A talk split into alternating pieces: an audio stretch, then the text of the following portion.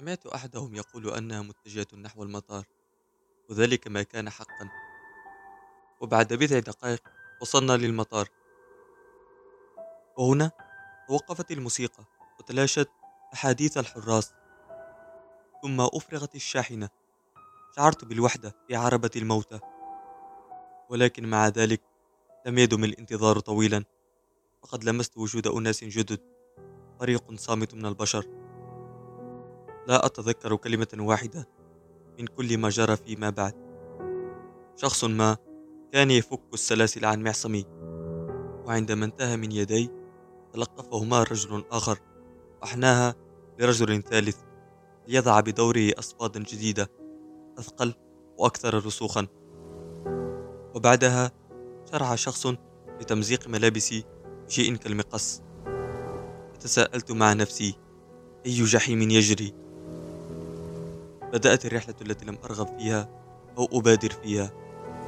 شخص آخر كان يقرر كل شيء بالنيابة عني. انتابني مخاوف العالم كلها عدا الخوف من اتخاذ القرار.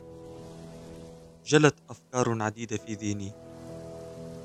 كانت الأفكار المتفائلة تقول لعلك في أيدي الأمريكان فلا ينتابك القلق يريدون أخذك للبيت فحسب.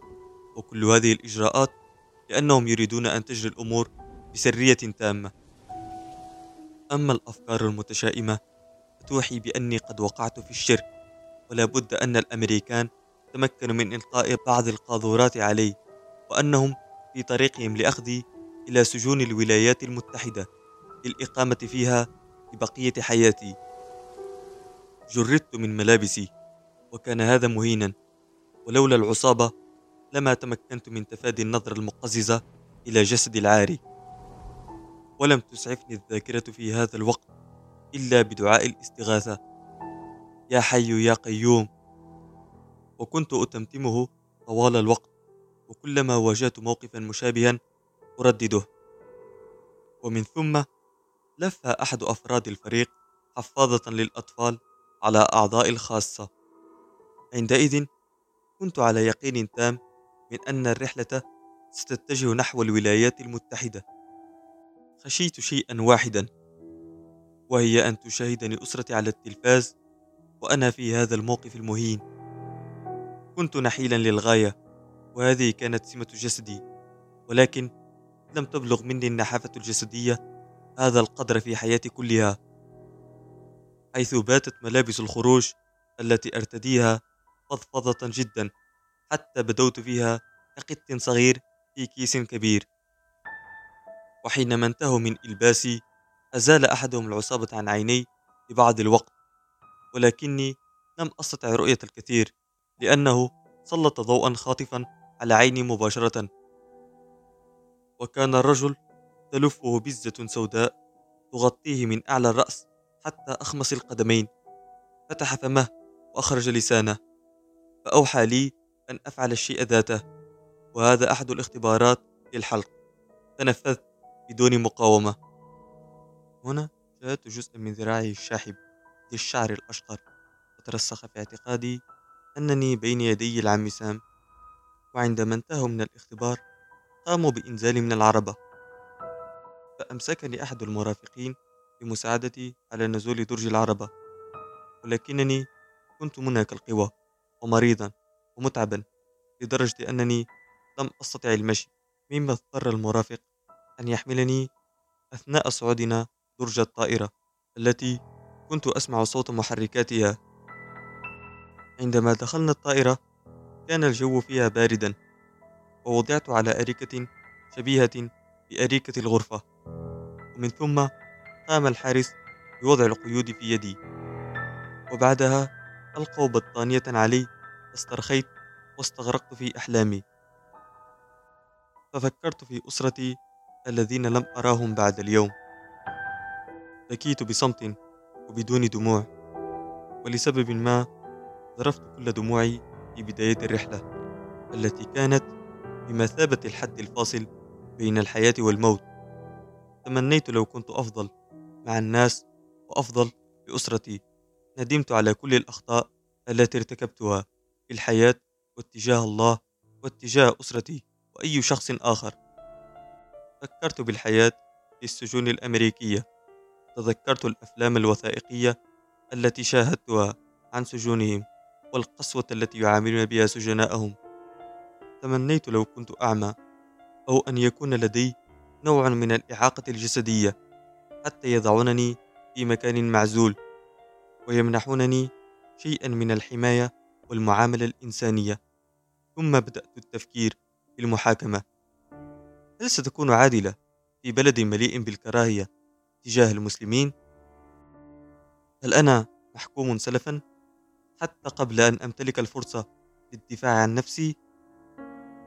غرقت في كل هذه الأحلام المؤلمة لكن ألم الحاجة إلى التبول كان يخزني مرات لم تفدني حفاضة الأطفال حيث فشلت في إقناع دماغي لإعطاء الإشارة لمثانتي بالتبول وكلما جاهدت في المحاولة كان دماغي يزداد عنادا. ومع كل هذا ظل الحارس القريب مني يصب الماء من القارورة في فمي مما زاد الوضع سوءا حيث لم يكن هناك مجال لرفض ذلك فإما أن تبتلعه أو أن تموت خنقا. ومن جهة أخرى كان التمدد على جانب واحد يقتلني بصورة تفوق الخيال.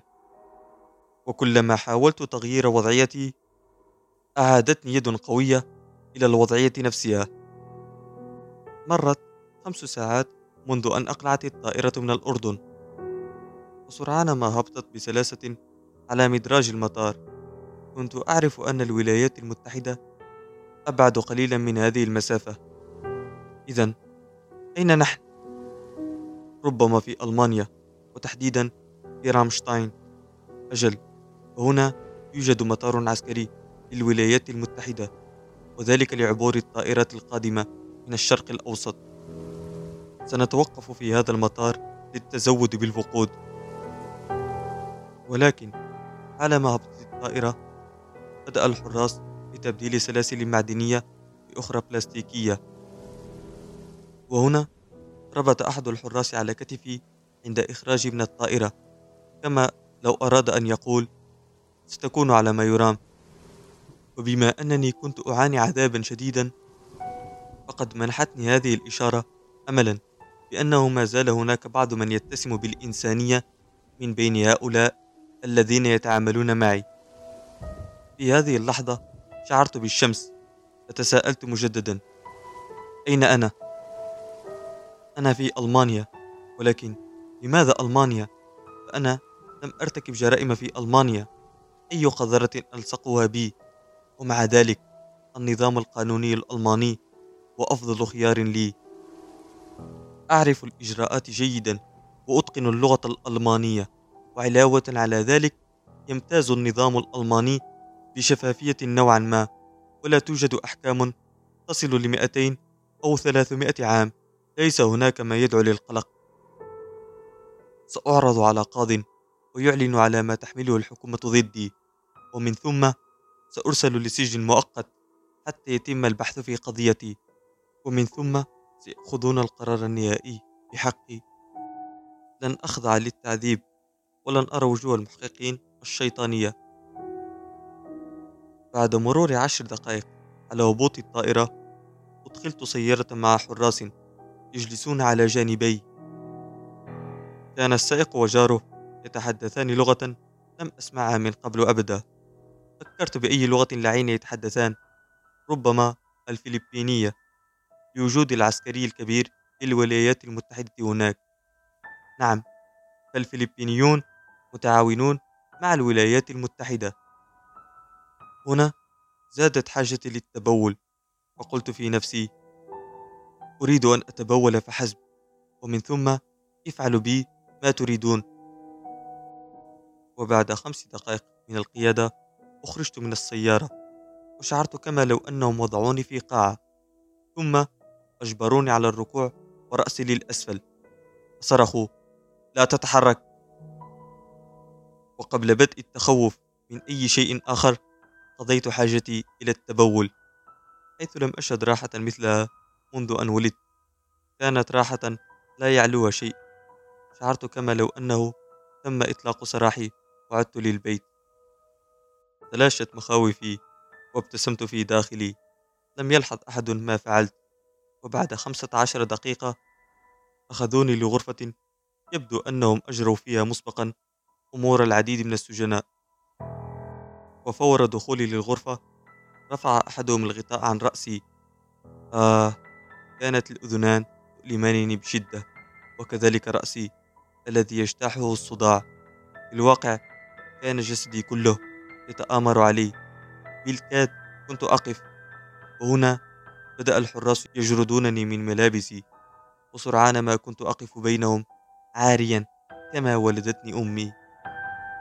فبدر مني رد الفعل الاعتيادي فغطيت أعضائي الخاصة بيدي كما أنني بدأت أتلو بسرعة دعاء الاستغاثة. يا حي يا قيوم يا حي يا قيوم. لم يوقفني أحد عن الدعاء ولكن أحد عناصر الشرطة كان ينظر إلي بنظرة يملأها الكراهية. بعدها أمرت بالتوقف عن النظر حولي في الغرفة. ثم قام طبيب وفحصني بسرعة. بعدها لفوني بملابس أفغانية وبالطبع كانت يداي مقيدتان وقدماي كذلك كانت مربوطتان بخاصرتي. بالإضافة إلى ذلك وضعت يداي في قفازين. سحبني أحد الحراس وأنا مغطى العينين إلى الغرفة المجاورة للتحقيق.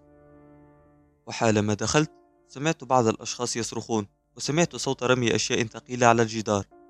في هذا الجو الصاخب ميزت الأسئلة التالية. أين الملا عمر؟ أين أسامة بن لادن؟ أين جلال الدين حقاني؟ أتى على عقلي تحليل خاطف وقلت لنفسي هؤلاء الأشخاص كانوا البارحة يقودون بلدا أما الآن فهم حفنة من الإرهابيين وهنا استنتجت أنه تم احتلال أفغانستان والآن يتم البحث عن الأشخاص في المراتب العليا لم أكن أعرف بالضبط ما الذي يحدث بالضبط في هذا الوقت في العالم. لأنني عندما كنت مسجونا في السجن الأردني كنت منقطعا عن العالم بكل ما تحمله الكلمة من معنى. قطع تفكيري أحدهم قائلا أين القادة الهاربين؟ فأجبت بتواضع لا أعرف. فصرخ أحدهم بعربية مكسورة أنت تكذب. فقلت كلا أنا لا أكذب. فقد تم اعتقالي منذ فترة طويلة والشخصية الوحيدة التي أعرفها هو أبو حفص. ثم رويت لهم سريعا قصة حياتي كلها. فعلق أحد الحراس على قصتي قائلا يجب أن نحقق مع هؤلاء الفاعلين كما يفعل الإسرائيليون. فسأل آخر وماذا يفعلون؟ فأجاب يعرونهم ومن ثم يحققون معهم. فرد عليه حارس آخر. قد نفعل ذلك. في هذا الوقت كانت الكراسي لا تزال ترمى وتضرب على الأرض لإظهار القوة وبث الخوف والقلق. فقلت لنفسي الأمريكيون لا يمارسون التعذيب. فقال أحدهم سأحقق معك لاحقا. فترجمها حرفيا المترجم. وأضاف أما الآن فخذوه للفندق. وهكذا تم التحقيق الأول معي وقبل أن يأخذوني سألت المترجم رغم مخاوفي الشديدة أين تعلمت هذه العربية الجيدة؟ فأجاب متملقا في الولايات المتحدة في الواقع لم يكن يتكلم العربية جيدا ولكن كان هدفي أن أكسب بعض الأصدقاء ومن ثم سألني أحدهم بلكنة أسيوية ثقيلة هل تتكلم الإنجليزية؟ فقلت قليلا. فضحك ومن ثم ضحك زميله فارتحت قليلا. فكرت في أعماقي.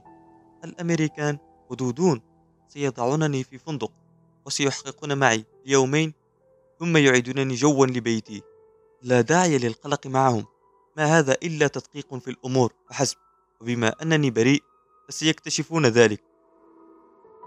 وبالرغم من ذلك يجب ألا أنسى أنني في قاعدة في الفلبين.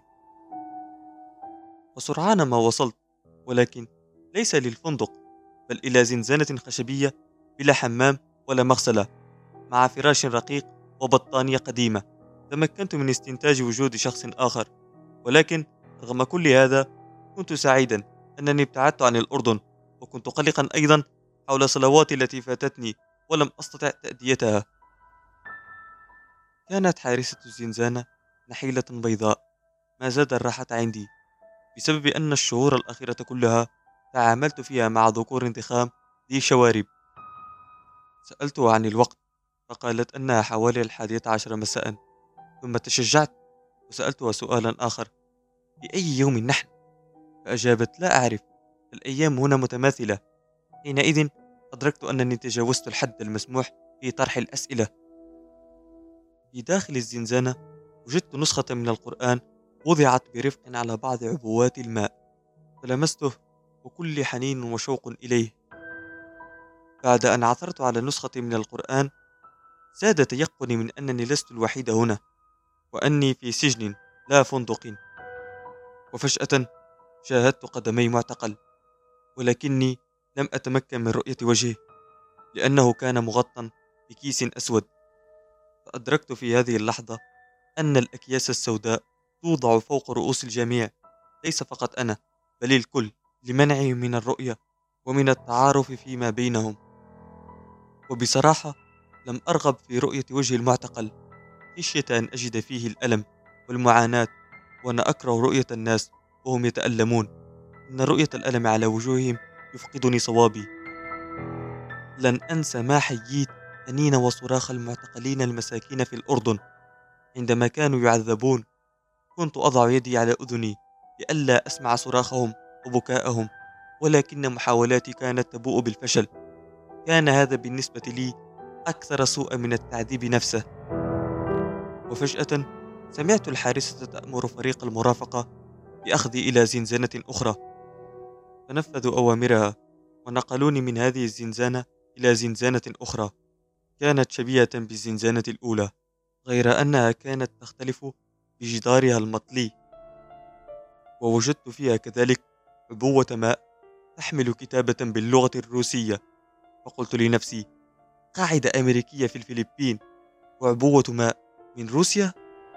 لا تحتاج الولايات المتحدة إلى الإمدادات من روسيا وحتى جغرافيا لا يستقيم المعنى.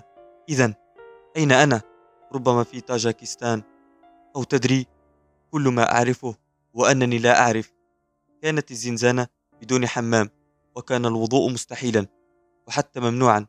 لم يكن هناك دليل على اتجاه القبلة ففعلت ما استطعت ومن الله القبول. وفي وقت متأخر دخل علي الحراس وأخذوني للقيام بإجراءات روتينية مثل أخذ البصمات وقياس الطول إلى آخره. وخلال ذلك تم تقديمي لمترجمتي التي كان من الواضح أن العربية ليست لغتها الأم فعلمتني القوانين التي يجب أن ألتزم بها هنا. ومن بين تلك القوانين ممنوع الكلام وممنوع الصلاة بصوت عال وممنوع الوضوء وخطوات أخرى تصب بهذا الاتجاه. هنا سألني الحارس إذا ما كنت بحاجة لاستخدام الحمام. اعتقدت أنه يقصد مكان للاستحمام فقلت نعم. فأخذني إلى برميل مليء بمخلفات الإنسان. كان حماما مقززا للنفس لم أرى مثله في حياتي. وكان واجب الحارس مراقبتك وأنت تقضي حاجتك. لم أستطع أن أفعل أي شيء فأعادني الحارس لزنزانتي. وهناك قدموا لي وجبة الطعام التي لم أستطع أن آكلها. وبعد ليلتين أو ثلاث أخذني الحارس إلى جلسة الاستجواب. وهناك وجدت مترجما عربيا ومحققا أمريكيا ذو أصول يابانية لا يهم القيام بالأعمال القذرة. كان السجناء يلقبونه المعذب. لم يكن بحاجة لتقييدي فقد كانت يداي مقيدتان طوال الأربع وعشرين ساعة الماضية. وكنت أنام وآكل وأقضي حاجتي وأنا مقيد اليدين والقدمين تماما. أمسك ملفا وفتحه. وبدأ بقراءته بواسطة المترجم. ثم سألني أسئلة عامة عن حياتي وعن خلفيتي. لم تكن هناك أي مشكلة إلى أن سألني أي لغات تتحدث؟ فأجبته ولكنه لم يصدقني. وضحك مع المترجم قائلا الألمانية أنت تتكلم الألمانية حسنا حسنا. انتظر سنجري لك اختبارا. استدعى زميلا له فلما حضر بدأ يسألني عن بعض معاني الكلمات والجمل. فلما أجبته بطريقة صحيحة أخبر المحقق الذي نظر إليه باحترام وشكره على المساعدة ثم طلب منه الذهاب. وبعدها نظر إلي بازدراء قائلا أين تعلمتها؟ وقبل أن أجيب قال بغضب سأجري معك التحقيق ثانية فيما بعد. فأمر بإعادتي للغرفة المنعزلة. وفي الليل جاءني حارس غريب كان يحاول أن يجعلني أرتد عن الإسلام وأدخل الدين المسيحي. استمتعت بالحديث معه مع أن لغة الإنجليزية كانت تقتصر على الأساسيات. كان شابا متدينا نشيطا. كان يحب بوش القائد الديني الحقيقي وفق معاييره. ويكره بيل كلينتون الملحد. كان يحب الدولار ويكره اليورو. وكان يحمل طوال الوقت نسخة من الكتاب المقدس. وكلما سنحت له الفرصة كان يقرأ لي منه. كنت أفهمه جيدا وقد درست الإنجيل في السجن الأردني بعدما طلبت نسخة فآتوني بها. كان الإنجيل مفيدا جدا لفهم المجتمعات الغربية ومع ذلك فإن أغلبهم ينكر تأثرهم بالكتب الدينية المقدسة. لم أحاول مناقشته لأني كنت سعيدا لوجود شخص أتحدث إليه.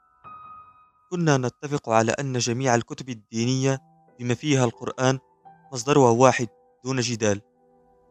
وأما معرفته بدينه فكانت ضحلة ورغم ذلك لم أبالي وكنت سعيدا معه. فقد كان يمنحني وقتا أطول في الحمام وكان دائما ينظر بعيدا حينما كنت أستعمل البرميل الذي نادرا ما كنت أستخدمه لأنني لم أكن أتناول الكثير من الطعام. الذي كان عبارة عن وجبات باردة جاهزة. لم أحبها إطلاقا. وأما بخصوص التبول فقد كنت أتبول في عبوات الماء الفارغة الموجودة في الغرفة. وعندما كانت تمتلئ العبوات كنت أتبول على الأرض مع الانتباه بألا يسيل البول على الباب لكي لا يزيد من سوء الغرفة. سألت هذا الحارس فيما بعد عن وضعي وقال أنت لست مجرما لأنهم يضعون المجرمين في الطرف الآخر. أظن أنهم سيطلقون سراحك بعد ثلاثة أيام. فكرت بأولئك المجرمين.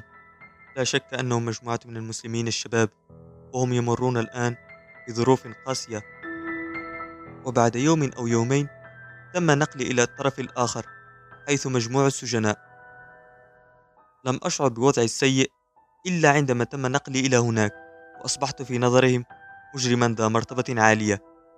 كنت خجلا من الحارس عندما رآني فيما بعد معهم. لم يصدر منه أي تصرف بل تصرف على نحو طبيعي ولكنه لم يتحدث معي لوجود عدد كبير من زملائه.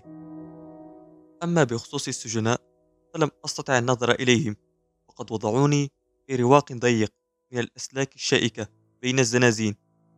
ومع ذلك شعرت بأني خارج السجن بكيت وشكرت ربي فبعد أشهر من العزل الكلي في الأردن رأيت الكثير من زملاء السجن في أوضاع شبيهة بوضعي أو حتى أشد.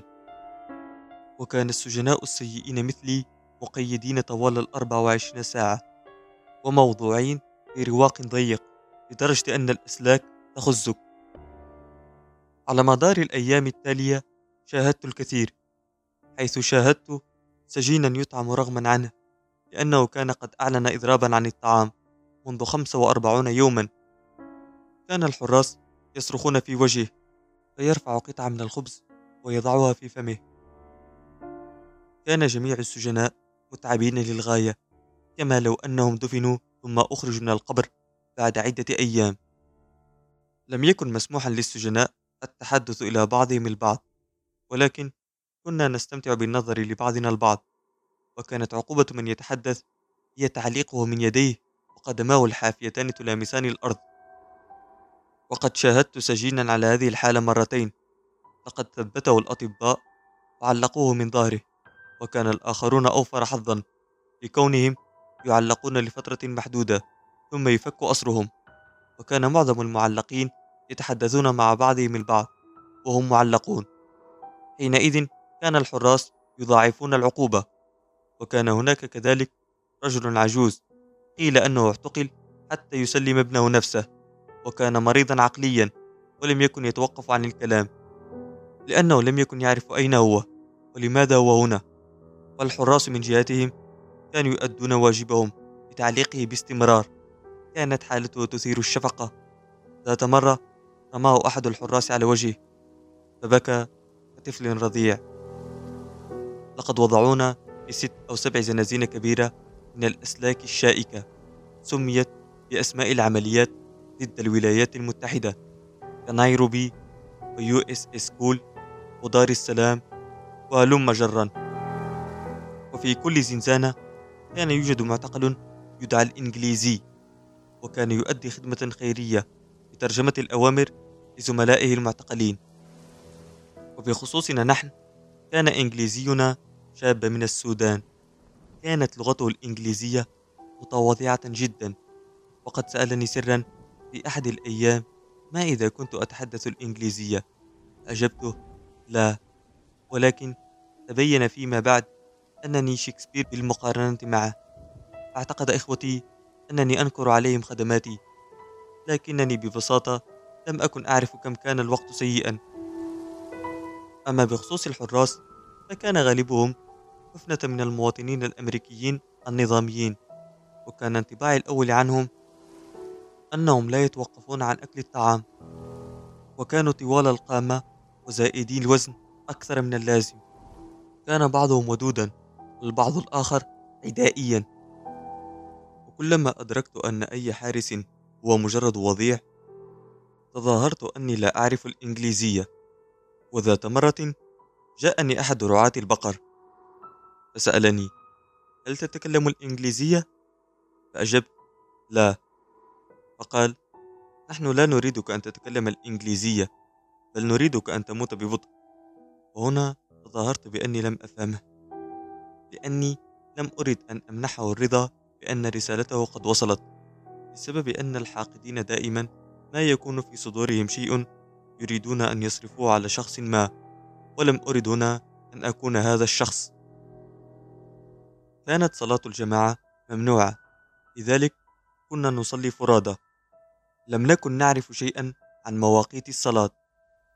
لذا كنا نقلد بعضنا البعض حيث إذا نهض شخص ما للصلاة كنا نفترض أنه موعد الصلاة. فنتبعه في ذلك.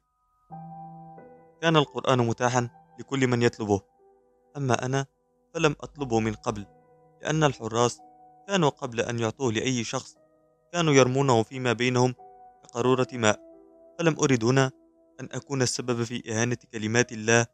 وعلاوة على ذلك الحمد لله أنا أحفظه عن ظهر قلب. بعد يومين أتى المحقق المعذب وأخذني لإجراء التحقيق معي. فلما وصلنا غرفة التحقيق التي وجدت فيها المترجم ينتظر طلب مني أن أخبره بقصتي كاملة. فحكيت له قصتي بالتفصيل الممل. وهنا بدا لي أنه غير مهتم بالذي قلته وبدأ يتثاءب وأدركت ما الذي يريد سماعه ولكنني لم أستطع مساعدته. فقطعني قائلا بلدي يثمن الحقيقة. سأسألك الآن بعض الأسئلة وإن أجبت عليها بصدق سنطلق سراحك ونرسلك بسلام لأسرتك وإن فشلت فستسجن لفترة زمنية غير محددة. إن أي ملاحظة بسيطة في دفتر ملاحظاتي ستكون كافية لتدمير حياتك. أفهمت؟ فأجبت نعم سيدي. سألني إلى أي تنظيم إرهابي تنتمي له؟ فأجبت ولا تنظيم. فغضب وقال أنت لست رجلا ولا تستحق الاحترام. اركع. صالب يديك. وضعهما على رقبتك. قطعت الأوامر. فقام وغطى رأسي بكيس. كان ظهري يؤلمني كثيرا في الآونة الأخيرة. وهذه الوضعية تزيد الأمر سوءا. في هذه اللحظة أحضر مصباحين من نوع بروجيكتور وسلط ضوءهما على وجهي. لم أستطع رؤية شيء لكن الحرارة غمرتني. وسرعان ما بدأت بالتعرق ثم هددني قائلا سأرسلك لسجن. في الولايات المتحدة لتقضي فيه بقية حياتك. لن ترى أسرتك أبدا. أما زوجتك فسينكحها رجل آخر. وفي الولايات المتحدة سيتم اغتصابك من قبل عدة رجال في آن واحد. لأننا هناك نغتصب الإرهابيين من أمثالك. ولكن إذا أخبرتني الحقيقة سنطلق سراحك على الفور. أنا أعرف أنه كاذب وفاسد وأنه عديم الشرف. لكن للأسف هو في موقع المسؤولية. استمعت لهذا الهراء الذي يقوله مرات كثيرة. حينها تمنيت لو يأتونني بمحقق أذكى للتحقيق معي. كنت موقنا من كونه إما غبي أو يعتقد أنني غبي. كنت سأحترمه أكثر. لو قال إن لم تخبرني بما أريد سأعذبك. سألني مجددا إلى أي تنظيم تنتمي؟ فأجبت مجددا ولا تنظيم. هنا عاد ووضع الكيس على رأسي وبدأ يسبني ويشتمني ويهددني. كنت متعبا ومتألما. حاولت الجلوس ولكنه دفعني للوراء بقوة. بكيت ألما بكيت في صمت لأني لم أستطع قط تحمل العذاب. هنا أمر بإعادة لزنزانتي بعد مضي ساعتين على بداية التحقيق. واعدا إياي بمزيد من التعذيب قائلا هذه ليست إلا البداية. عدت لزنزانتي مرعوبا ومنهك القوى وبدأت أتضرع لله لينقذني منه.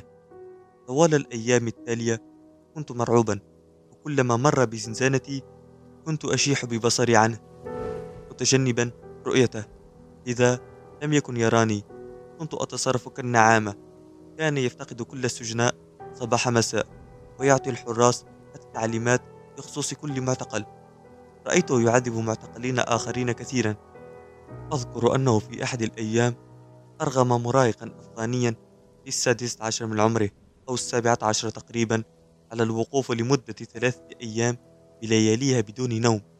حزنت عليه كثيرا وحين كان يسقط على الأرض كان الحراس يصرخون في وجهه لا نوم للإرهابيين ويجبرونه على الوقوف مجددا.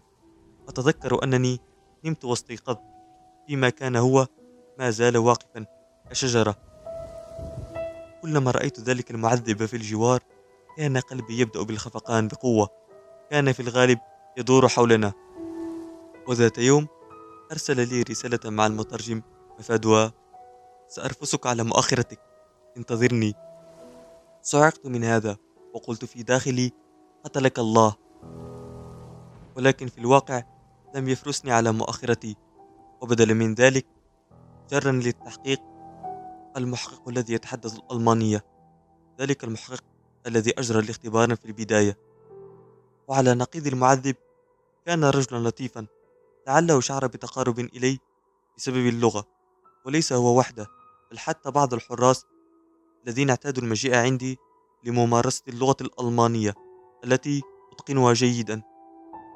عندما بدأ التحقيق معي روى لي رواية طويلة وقال لي أنا لست مثل المعذب إنه نمر ذو مزاج ناري يعتمد على التعذيب في التحقيق أما أنا فلا أستخدم مثله الأساليب اللا إنسانية لي طرقي الخاصة هنا بدأ يحدثني عن تاريخ أمريكا ضد الإرهاب ثم أضاف لا يوجد معتقل بريء في هذا المكان فإما أن تتعاون معنا وبالتالي سنعاملك أفضل معاملة أو سنرسلك لكوبا ماذا؟ كوبا؟ أنا لا أجيد الإسبانية وأنتم تكرهون كوبا. رد علي بلى ولكن لدينا هناك مقاطعة أمريكية في غوانتنامو في هذه اللحظة انتابني شعور بالكراهية لأنهم يبعدونني عن البيت أكثر فأكثر. فسألته لماذا سترسلونني إلى كوبا؟ فقال لدينا خيارات أكثر كالجزائر ومصر مثلا ولكننا نرسل أسوأ الناس إلى هناك فقط. وأنا شخصيا أكره إرسال الناس إلى هناك. فجميع من أرسل إلى هناك يمر بتجارب تعذيب مؤلمة. فقلت له أرسلوني لمصر. فأجاب هل أنت متأكد بأنك لا تريد الذهاب لكوبا التي تعامل السجناء بإنسانية ولديهم هناك إمامان؟ ناهيك أن المعسكر تديره وزارة العدل وليس الجيش. فقلت ولكني لم أرتكب شيئا ضد بلدكم.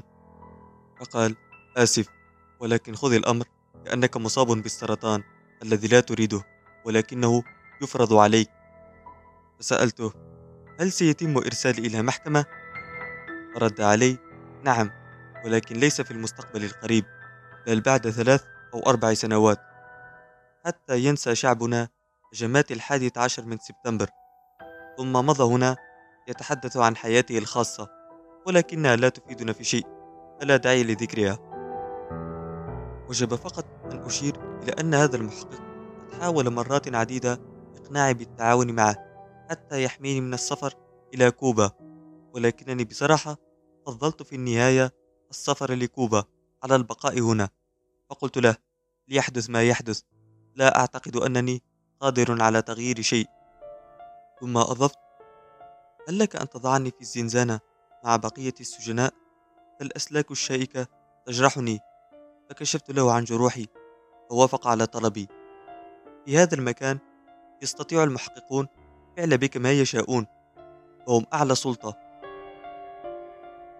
يجب ألا تفهموا من كلامي أن هذا المحقق كان طيبا بل على العكس كان شخصا مزدرئا وقد حاول مرارا وتكرارا خداعي وإلصاق بعض التهم بي ولكنه فشل.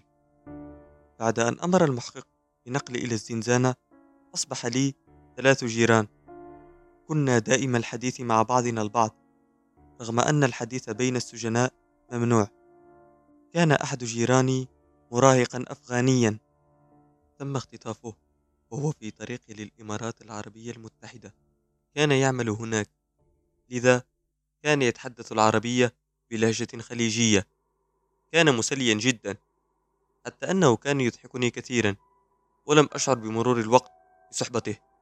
كان يقضي عطلته في أفغانستان ثم يذهب إلى إيران ومن هناك يذهب بسفينة للإمارات ولكن السفينة اختطفت من قبل الولايات المتحدة واعتقل من كان على متنها من المسافرين وهو كان من بينهم. أما جاري الثاني فقد كان شابا موريتانيا في الواحد والعشرين من عمره ولد في نيجيريا ثم انتقل للمملكة العربية السعودية. لم يعش قط في موريتانيا. لذا لم يكن يتكلم لهجتها. ولو لم يقدم نفسه لظننت أنه سعودي. وجاري الثالث فلسطيني من الأردن. أعتقل وعذب على يد زعيم قبيلة أفغانية. وبقي في أسرهم سبعة أشهر. أراد مختطفوه المال من عائلته. وإلا سيسلموه للأمريكان الذين يدفعون خمسة آلاف دولار. مقابل كل رأس ما لم يكن رأسا كبيرا. في البداية رتبت العصابة مع عائلته بخصوص الفدية ولكنه نجح في الهرب من أسره في كابول وهرب إلى جلال أباد حيث وقع هناك بسهولة في الفخ واعتبر مجاهدا عربيا وقبضوا عليه وتم تسليمه للأمريكان. كانت له دراية واسعة بجهاز الأمن الأردني فقد كان يعرف جميع المحققين الذين حققوا معي لأنه للأسف قضى خمسين يوما في السجن الذي كنت فيه. أما عن كلامنا فقد كنا نتحدث ونحن نغطي رؤوسنا حتى يظننا الحراس نياما. وهكذا كنا نتحدث حتى التعب. أخبرني جيراني بأننا في باغرام في أفغانستان وهنا أخبرتهم بدوري بأنهم سيرحلوننا إلى كوبا ولكنهم لم يصدقوا